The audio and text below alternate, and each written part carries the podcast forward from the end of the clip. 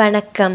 பொன்னியின் செல்வன் 4ஆம் பாகம், மணிமகுடம், 28ஆம் அத்தியாயம், பாதாள பாதை. நாற்புறமும் நன்றாக பார்த்துவிட்டு ரவிதாசன் திறந்திருந்த நிலவரை கதவை சுட்டி காட்டி சோமன் சாம்பவனை அதன் உள்ளே போகச் சொன்னான். முதலில் இருட்டில் கண் தெரியாது, அதற்காக கதவின் அருகிலேயே நின்று விடாதே, உள்ளே கொஞ்சம் தூரமாகவே போய் நின்று கொள் என்றான். சோமன் சாம்பவன் நிலவரைக்குள் புகுந்ததும் அவனை இருள் விழுங்கிவிட்டது போல் இருந்தது. பிறகு ரவிதாசன் நடைபாதை வழியாக திரும்பி நந்தினி தேவியின் வசந்த மண்டபம் வரையில் சென்றான். அங்கிருந்து பழுவேட்டரையரின் அரண்மனையை பார்த்து கொண்டிருந்தான். தாதி பெண்ணை தவிர வேறு யாராவது வந்துவிட்டால் அவனும் நிலவரைக்குள் அவசரமாகச் சென்று கதவை சாத்திக் கொள்வது அவசியமாய் இருக்கலாம் அல்லவா? ரவிதாசன் அவ்விதம் வசந்த மண்டபத்தில் நின்று கொண்டு அரண்மனை வாசலையே பார்த்து கொண்டிருந்த சமயத்தில் மந்தாகினி சிறிதும் சத்தமின்றி நடந்து வந்து திறந்திருந்த நிலவரைக்குள் பிரவேசித்தாள். அடர்ந்த காடுகளில் நள்ளிரவில் எத்தனையோ நாள் இருந்து பழக்கப்பட்டவளுக்கு அந்த நிலவரையின் இருட்டு ஒரு பிரமாதமா என்ன? சில வினாடி நேரத்தில் கண் தெரிய ஆரம்பித்தது. ரவிதாசனுடன் வந்தவன் சற்று தூரத்தில் ஒரு தூணுடன் முட்டிக்கொண்டு தவித்ததை பார்த்தாள். இவள் அதற்கு நேர்மாறான திசையில் சென்றாள். அங்கே ஒரு படிக்கட்டு காணப்பட்டது. நிலவரை பாதை அங்கே கீழே இறங்கி சென்றது. படிகளின் வழியாக இறங்கி கீழே நின்று கொண்டாள். சோமன் சாம்பவனுக்கு ஏதோ சிறிது சத்தம் கேட்டிருக்க வேண்டும். யாரது யாரது என்று குரல் கொடுத்தான். அது திறந்திருந்த வாசல் வழியாக போய் ரவிதாசனுடைய காதில் லேசாக விழுந்தது. அதே சமயத்தில் அரண்மனை வாசல் வழியாக தாதி பெண் கையில் தீவர்த்தியுடன் வந்து கொண்டிருந்ததை ரவிதாசன் பார்த்தான். தான் முன்னால் சென்று சோமன் சாம்பவனுக்கு எச்சரிக்கை செய்வதற்காக விரைந்து சென்றான். நிலவரை வாசற்படிக்குள் புகுந்ததும், சாம்பவா, எங்கே இருக்கிறாய்? என்னை கூப்பிட்டாயா என்றான். ஆமாம், கூப்பிட்டேன். அதற்குள்ளே அவசரமா? உன் குரல் வெளியிலே யாருக்காவது கேட்டால் என்ன செய்கிறது? உன்னை இங்கே இப்படியே விட்டுவிட்டு போய்விடுவேன் என்று நினைத்தாயா? இல்லை இல்லை, ஒரு விஷயம் கேட்பதற்காக கூப்பிட்டேன் என்று சொல்லிக்கொண்டே சோமன் சாம்பவன் ரவிதாசனை அணுகினான். இச்சமயத்தில் நிலவரையில் வாசலில் பிரகாசமான வெளிச்சம் தெரிந்தது. ஓஹோ, அந்த பெண் தீவர்த்தியுடன் வந்துவிட்டாள். உன்னை பார்த்துவிடப் போகிறாள். போ போ, தூரமாகச் சென்று தூண்மறைவில் நில், சீக்கிரம் என்றான் ரவிதாசன். சோமன் சாம்பவன் அவசரமாக பின்வாங்கி சென்றான். அடுத்த வினாடி நிலவரையின் வாசலில் தாதி பெண் கையில் தீவர்த்தியுடன் வந்து நின்றாள். மந்திரவாதி, மந்திரவாதி, எங்கே போனாய் என்றாள். எங்கேயும் போகவில்லை, உனக்காகத்தான் காத்து கொண்டிருந்தேன் என்று கூறிக்கொண்டே ரவிதாசன் அவளை அணுகி தீவர்த்தியை கையில் வாங்கி கொண்டான். பெண்ணே, வெளியில் கதவை பூட்டிக்கொள். இன்னும் ஒரு நாழிகைக்கெல்லாம் சாவியுடன் திரும்பி வா. கதவை தட்டிப்பார்.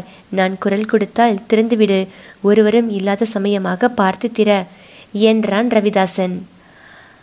ஆகட்டும் மந்திரவாதி, ஆனாலும் உனக்கு எச்சரிக்கை செய்கிறேன். சின்ன பழுவேட்டரையருக்கு ஏதோ சந்தேகம் ஏற்பட்டிருக்கிறது. நீ அகப்பட்டு கொண்டால் என்னை காட்டி கொடுத்து விடாதே என்று கேட்டுக்கொண்டாள் தாதி பெண். பெண்ணே, வீணாக கலவரப்படாதே. நான் தான் சொன்னேனே, காலாந்தக கண்டனுக்கே இறுதி காலம் நெருங்கிவிட்டது. என்னை ஏன் மறுபடி வந்து கதவை திறக்கச் சொல்கிறாய்?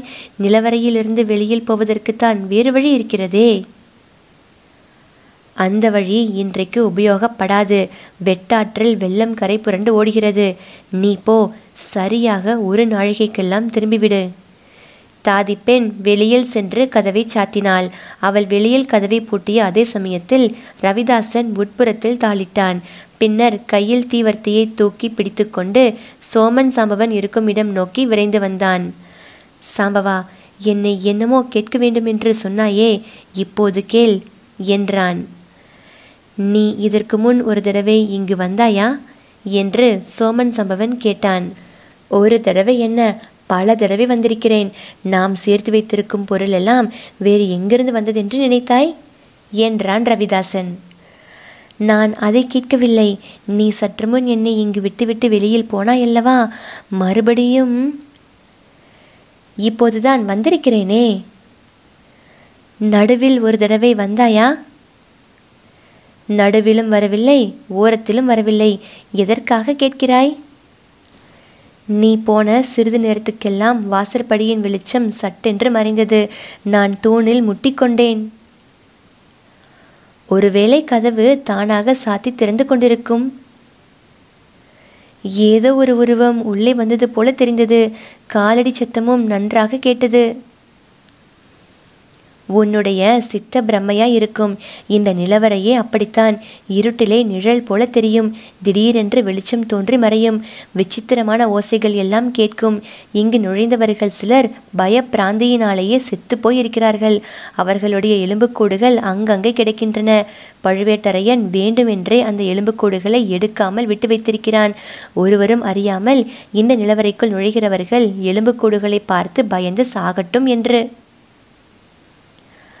அப்படி யாருக்கும் தெரியாமல் இந்த நிலவரையில் பிரவேசிக்க முடியுமா என்ன? சாதாரணமாக யாரும் நுழைய முடியாது. என்னை தவிர அப்படி யாரும் நுழைந்திருப்பார்கள் என்று தோன்றவில்லை. நானும் இளையராணி அல்லது அவளுடைய தோழியின் உதவியினால் தான் இங்கு வந்திருக்கிறேன். பின்னே மனிதர்களின் எலும்புக்கூடுகளை பற்றி சொன்னாயே, அதுவா? பழுவேட்டரையன் யாரையாவது பயங்கரமாக தண்டிக்க விரும்பினால் நிலவரை கதவை லேசாக திறந்து வைத்து விடுவான். பொக்கிஷ நிலவரையை பற்றி கேட்டிருப்பவர்கள் பொருள் ஆசையினால் இதில் நுழைவார்கள். அப்புறம் இதை விட்டு வெளியில் போவதில்லை. நீ ஒருவனை தவிர இங்கு வந்தவன் யாரும் வெளியில் போனதில்லை என்றா சொல்லுகிறாய்? முன்னையெல்லாம் அப்படித்தான். இப்போது 2 பேரை பற்றி எனக்கு சந்தேகமாய் இருக்கிறது. யாரை சொல்லுகிறாய் என்று எனக்கு தெரியும். வல்லவரையனையும் கந்தன்மாரனையும் சொல்லுகிறாய். ஆமாம், அவர்களை நாம் இன்னும் உயிரோடு விட்டு வைத்திருக்கிறோமே.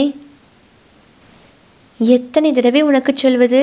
வல்லவரையனை ஒரு முக்கியமான காரியத்துக்காகத்தான் இளையராணி விட்டு வைத்திருக்கிறாள். சுந்தரச்சோழனுடைய குலம் நசிக்கும் போது வந்தியத்தேவனும் சாவான். அதற்கு காலம் நெருங்கிவிட்டது. வா வா, இந்த நிலவரையில் உள்ள சுரங்க பாதைகளை எல்லாம் உனக்கு காட்டுகிறேன். ஒரு காரியத்தில் மட்டும் ஜாக்கிரதையாக இரு. இங்கே நவரத்தின குவியல் வைத்திருக்கும் மண்டபம் ஒன்று இருக்கிறது. அதில் 100 வருஷங்களாக சோழர்கள் சேர்த்து வைத்த நவரத்தினங்களை குப்பல் குப்பலாக போட்டு வைத்திருக்கிறார்கள். அந்த நவரத்தினங்களின் மோகத்தில் மனத்தை பறிகொடுத்து விட்டால் நீ வந்த காரியத்தையே மறந்து போனாலும் போய்விடுவாய். ரவிதாசா, யாரை பார்த்து இந்த வார்த்தை சொல்கிறாய்? உன்னை போல் நானும் வீர பாண்டியனுடைய தலையற்ற உடலின் மீது சத்தியம் செய்து கொடுத்தவன் அல்லவா? யார் இல்லை என்றார்கள்? அந்த நவரத்தின குவியல்களை பார்த்தபோது என் மனது கூட சிறிது சலித்து போய் விட்டது. அதனாலே தான் எச்சரிக்கை செய்கிறேன். இருக்கட்டும், வா போகலாம். முதலில் சோழன் அரண்மனைக்கு போகும் வழியை உனக்கு காட்டுகிறேன். அதை காட்டிவிட்டு நான் போன பிறகு நீயே சாவகாசமாக இந்த நிலவரை முழுவதையும் சுற்றி பார்த்துக்கொள். பின்னொரு காலத்தில் உபயோகமாய் இருக்கலாம். ரவிதாசன் தீவர்த்தியை பிடித்துக்கொண்டு மேலே நடந்தான். சோமன் சாம்பவன் பக்கத்திலேயே சென்றான். முன்னொரு சமயம் பெரிய பழுவேட்டரையரும் இளையராணி நந்தினியும் சென்ற அதே பாதையில் அவர்கள் சென்றார்கள். தீவர்த்தியின் புகை சூழ்ந்த வெளிச்சத்தில் நிலவரையின் தூண்களும் அவற்றின் நிழல்களும் கரிய பெரிய பூதங்களைப் போல் தோன்றின. இருளில் வாழும் வௌவால்கள் பயங்கரமான குட்டிப்பைகளின் தோற்றம் கொண்டிருந்தன. ஆங்காங்கு பிரம்மாண்டமான சிலந்தி கூடுகளும் அவற்றின் மத்தியில் இராட்சச சிலந்தி பூச்சிகளும் காணப்பட்டன. தரையிலோ விசித்திர வடிவங்கள் கொண்ட ஜீவராசிகள் சில அதிவேகமாகவும் சில மிகவும் மெதுவாகவும் ஊர்ந்து சென்றன. ரவிதாசன் கூறியது போலவே இனந்தெரியாத பலவித சத்தங்கள் கேட்டன. வெளியே இன்னமும் அடித்து கொண்டிருந்த புயலின் சத்தமும் எப்படியோ எங்கிருந்தோ அந்த சுரங்க நிலவரைக்குள் வந்து எதிரொலி செய்தது. சோமன் சாம்பவன் திடீரென்று திடுக்கிட்டு நின்று, ரவிதாசா, ஏதோ காலடி சத்தம் போல் கேட்கவில்லை என்று கேட்டான். கேட்காமல் என்ன, நம்முடைய காலடி சத்தம் கேட்கத்தான் கேட்கிறது. வீணாக மிரண்டு விடாதே. இப்போது நானும் இருக்கும்போது இப்படி பயப்பட்டாயானால் இங்கு 2-3 தினங்கள் எப்படி இருப்பாய் என்றான் ரவிதாசன். நான் ஒன்றும் பயப்படவில்லை. நீ போன பிறகு வீண் பிராந்திக்கு உள்ளாவதை காட்டிலும் நீ இருக்கும்போதே கேட்டு தெரிந்து கொள்ள விரும்புகிறேன். இந்த நிலவரைக்குள் புகுந்தவர்கள் சிலர் இங்கேயே செத்துப்போனார்கள் என்று சொன்னாய் அல்லவா என்றான் சோமன் சாம்பவன். ஆமாம், அவர்களுடைய ஆவிகள் இங்கேயே உலாவிக் கொண்டுதான் இருக்கும். அதனால் என்ன, பேய்கள்தான் நம்மை கண்டு பயந்து அலருமே. இந்த சிறு பையன் வந்தியத்தேவன் இந்த நிலவரையில் பயப்படாமல் இருந்து எப்படியோ தப்பி வெளியேறி இருக்கிறான். எத்தனையோ பேய் பிசாசுகளை பார்த்த நானும் நீயும் ஏன் பயப்பட வேண்டும்? பேயும் பிசாசும் இருக்கட்டும், அதற்கெல்லாம் யார் பயப்படுகிறார்கள்? வேறு பிராணிகள், விஷ ஜந்துக்கள் இங்கே இருக்கலாம் அல்லவா? பாம்புக்கும் தேளுக்கும் பயப்பட போகிறாயா? நம்மை கண்டாலே அவைகள் வலைகளில் போய் ஒளிந்து கொள்ளும். இருந்தாலும் 2-3 நாட்கள் இங்கேயே இருக்கிறது என்றால் யோசனையாகத்தான் இருக்கிறது ரவிதாசா. அதற்கு முன்னாலேயே ஒருவேளை சந்தர்ப்பம் கிடைத்தால்... வேண்டாம் வேண்டாம், அந்த தவறு மட்டும் செய்துவிடாதே. இன்றைக்கு செவ்வாய்க்கிழமை, புதன் வியாழன் 2 நாளும் நீ காத்திருக்க வேண்டும். சுந்தரச்சோழன் தனிமையாக இருக்கும் நேரம் எது என்பதை பார்த்து வைத்துக்கொள். சுந்தரச்சோழனுடைய பட்ட மகிழ்ச்சி எப்போதும் அவன் அருகிலேயே இருப்பாள். வெள்ளிக்கிழமை இரவு நிச்சயமாக துர்கா பரமேஸ்வரியின் கோயிலுக்கு போவாள். அன்று இரவு தான் நீயும் உன் காரியத்தை முடிக்க வேண்டும். சுந்தரச்சோழனுடைய குலம் நிர்மூலமாகும் நாள் வெள்ளிக்கிழமைதான். முன்பின்னாக ஏதாவது நடந்தால் காரியம் கெட்டு போகலாம் என்றான் ரவிதாசன். இப்படி பேசிக்கொண்டே இருவரும் விரைவாக நடந்தார்கள். சோமன் சாம்பவன் மட்டும் சுற்றுமுற்றும் பார்த்து கொண்டே போனான். ஆயினும் அவர்கள் அறியாமல் தூண்களின் மறைவிலேயே ஒளிந்தும் சிறிதும் சத்தமின்றி பாய்ந்தும் அவர்களை பின்தொடர்ந்து வந்து கொண்டிருந்த ஊமை ராணி அவர்கள் கண்ணில் படவில்லை. நிலவரை சுரங்கத்தின் ஒரு பக்கத்திலிருந்து இன்னொரு பக்கத்துக்கு அவர்கள் வந்து சேர்ந்தார்கள். அவர்களுக்கெதிரே நெடுஞ்சுவர் நின்றது. அதில் எங்கும் வாசல் இருப்பதாக தெரியவில்லை. ஆனால் சுவரின் உச்சியில் சிறு பலக்கணி வழியாக கொஞ்சம் வெளிச்சம் வந்தது. ரவிதாசன் தீவர்த்தியை சாம்பவன் கையில் கொடுத்துவிட்டு அந்த செங்குத்தான சுவரில் ஆங்காங்கு நீட்டிக்கொண்டிருந்த முண்டு முரடுகளை பிடித்து கொண்டு ஏறினான்.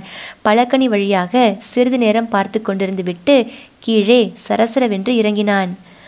அந்த பலகணி வழியாக வெளியில் குதிக்க வேண்டுமா? அதுதான் வழியா என்று சாம்பவன் கேட்டான். இல்லை இல்லை, அந்த பலகணி வழியாக எளிதான் நுழைந்து செல்லலாம். ஆனால் அது வழியாக பார்த்தால் சோழன் அரண்மனை தெரியும். அந்த அரண்மனையிலும் முக்கியமான இடம் தெரியும் என்றான் ரவிதாசன். சுந்தரச்சோழன் படுத்திருக்கும் இடமா என்றான் சாம்பவன். ஆமாம், அங்கே ஜனநடமாட்டம் எப்படி இருக்கிறது என்பதை இந்த பலகணியின் மூலமாக பார்த்து நீ தெரிந்து கொள்ளலாம். இப்போது என்னுடன் வா, நான் செய்கிறதை நன்றாக பார்த்துக்கொள். இவ்விதம் கூறிவிட்டு ரவிதாசன் கீழே குனிந்தான். உற்று பார்த்து வட்ட வடிவமான ஒரு கல்லின் மீது காலை வைத்து அமுக்கிக் கொண்டு 2 கையினாலும் ஒரு சதுர வடிவமான கல்லை பிடித்து தள்ளினான்.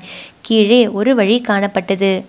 கடவுளே, நிலவரைக்குள்ளே ஒரு பாதாள பாதையா என்று வியந்தான் சோமன் சாம்பவன். ஆமாம், இந்த பாதை இருப்பது பெரிய பழுவேட்டரையரையும் இளையராணியையும் தவிர யாருக்கும் தெரியாது. 3ஆவதாக எனக்கு தெரியும், இப்போது உனக்கு தெரியும். பாதையை திறப்பது எப்படி என்று தெரிந்து கொண்டாய் அல்லவா? இருவரும் அப்பாதையில் இறங்கிச் சென்றார்கள். தீவர்த்தியின் வெளிச்சம் சிறிது நேரத்துக்கெல்லாம் மறைந்தது. ஊமை ராணி தான் மறைந்து நின்ற இடத்திலிருந்து ஒரே பாய்ச்சலாக அங்கு வந்தாள். திறந்திருந்த வழியை உற்று பார்த்தாள். அதில் இறங்குவதற்கு ஓர் அடி வைத்தாள். பிறகு புனராலோசனை செய்தவளாய் சட்டென்று காலை வெளியில் எடுத்தாள். சிறிது நேரம் யோசனை செய்து கொண்டிருந்து விட்டு முன்னம் ரவிதாசன் சுவரின் மீது ஏறிய இடத்தை நோக்கினாள். அங்கே ஒரே பாய்ச்சலாக பாய்ந்து சென்று அவன் ஏறியது போலவே தானும் சுவர் மீது ஏறினாள். பலகணியை அடைந்ததும் அதில் ஏறி உட்கார்ந்து கொண்டு அப்பால் பார்த்தாள். சுவரை ஒட்டினாற்போல் தோட்டமும் அதற்கப்பால் அழகிய மாட மாளிகையும் தென்பட்டன. அந்த மாளிகையை பார்த்ததும் அவளுடைய உடம்பு சிலிர்த்தது. அதற்குள்ளே தனக்கு உயிரினும் இனியவர்கள் இருக்கிறார்கள் என்பதை அவள் உள்ளுணர்ச்சி கூறியது. இரகசிய வழியாக போகிறவர்கள் தனக்கு பிரியமானவர்களுக்கு தீங்கு செய்யும் நோக்கம் கொண்டவர்கள் என்பதையும் உணர்ந்தாள். அவர்களுடைய தீய நோக்கத்தை தடுக்கும் ஆற்றலை தனக்கு கொடுத்து அருள வேண்டும் என்று அவள் அந்தராத்மாவில் குடிக்கொண்டிருந்த தெய்வத்தை பிரார்த்தனை செய்து கொண்டாள். கீழே இறங்கி விடலாமா என்று அவள் எண்ணிய சமயத்தில் சற்று தூரத்தில் தெரிந்த மாளிகையின் மேன்மாடத்தில் ஓர் அதிசய காட்சி தெரிந்தது. சற்றுமுன் அந்த இருள் அடர்ந்த நிலவரையிலிருந்த ரவிதாசனும் சோமன் சாம்பவனும் அதில் ஏறி தூண்களின் மறைவில் ஒளிந்து நின்றார்கள். அரண்மனையின் உட்பக்கமாக உற்று உற்று பார்த்தார்கள். அப்போது பகல் நேரமாதலால் அந்த மாளிகையின் மேன்மாடம் நன்றாக தெரிந்தது. ரவிதாசன் கையில் தீவர்த்தி இல்லை. சாம்பவன் கையில் வேல் மட்டும் இருந்தது. ரவிதாசன் அந்த வேலை வாங்கி கொண்டு மாளிகையின் உட்புறத்தை நோக்கி அதை எறிவதற்கு குறிப்பார்த்தான். ஊமை ராணியின் நெஞ்சு அச்சமயம் நின்றுவிட்டது போல் இருந்தது. நல்ல வேலையாக ரவிதாசன் வேலை எரியவில்லை. எரிவது போல் பாவனை செய்துவிட்டு சோமன் சாம்பவனிடம் திருப்பி கொடுத்து விட்டான். மறுகணம் அவர்கள் இருவரும் அங்கிருந்து மறைந்துவிட்டார்கள். ஊமை ராணியும் பலகணியிலிருந்து சுவர் வழியாக கீழே இறங்கினாள். சுரங்கப்பாதை பாதை தென்பட்ட இடத்தையே பார்த்து கொண்டு மறைந்து நின்றாள். இன்னும் சிறிது நேரத்துக்கெல்லாம் அந்த பாதையில் மறுபடி தீவர்த்தி வெளிச்சம் வந்தது. இருவரும் வெளியில் வந்தார்கள். சுரங்கப்பாதையை மூடினார்கள். அதை திறக்கும் வழியை நன்றாய் தெரிந்து கொண்டாய் அல்லவா என்று ரவிதாசன் கேட்டான். தெரிந்து கொண்டேன். இனி உனக்கு கவலை வேண்டாம். ஒப்புக்கொண்ட காரியத்தை நிச்சயமாக செய்து முடிப்பேன். சுந்தரச்சோழனுடைய வாழ்க்கை வெள்ளிக்கிழமையோடு முடிவடையும். இம்மாதிரியே நீங்களும் உங்கள் காரியத்தை செய்யுங்கள் என்றான் சாம்பவன். இளையராணி கரிகாலனை பார்த்து கொள்வாள். அதை பற்றி கவலையில்லை. அந்த குட்டி புலி கடலிலிருந்து தப்பி வந்து நாகேபட்டினத்தில் இருப்பதாக காண்கிறது. ஆனால் இந்த தடவை அவன் தப்ப முடியாது. அவனை காப்பாற்றி வந்த 2 பெண் பேய்களும் இப்போது ஈத்தஞ்சியில் இருக்கின்றன. ஓடக்கார பெண்ணையும் ஓமச்சியையும் கூட்டத்தில் பார்த்தேன். அந்த வீர வைஷ்ணவ துரோகி கூட இங்கேதான் இருக்கிறான். ஆகையால் குட்டி புலியும் இனி தப்ப முடியாது. நாகைப்பட்டினத்துக்கு கிரம வித்தனை அனுப்பப் போகிறேன். சுந்தரச்சோழனுடைய குலம் இந்த வெள்ளிக்கிழமை நசித்து விடும். அப்புறம் மதுராந்தகத்தேவன் இருப்பானே. அவன் இருந்தால் இருக்கட்டும். அப்படிப்பட்ட ஒரு பேதை இன்னும் சில காலத்துக்கு சோழ நாட்டு சிங்காசனத்தில் இருந்து வருவதுதான் நல்லது. பாண்டிய சக்கரவர்த்திக்கும் வயது வர வேண்டுமல்லவா? இவ்வாறு பேசிக்கொண்டே ரவிதாசனும் சோமன் சாம்பவனும் வந்த வழியோடு விரைந்து சென்றார்கள்.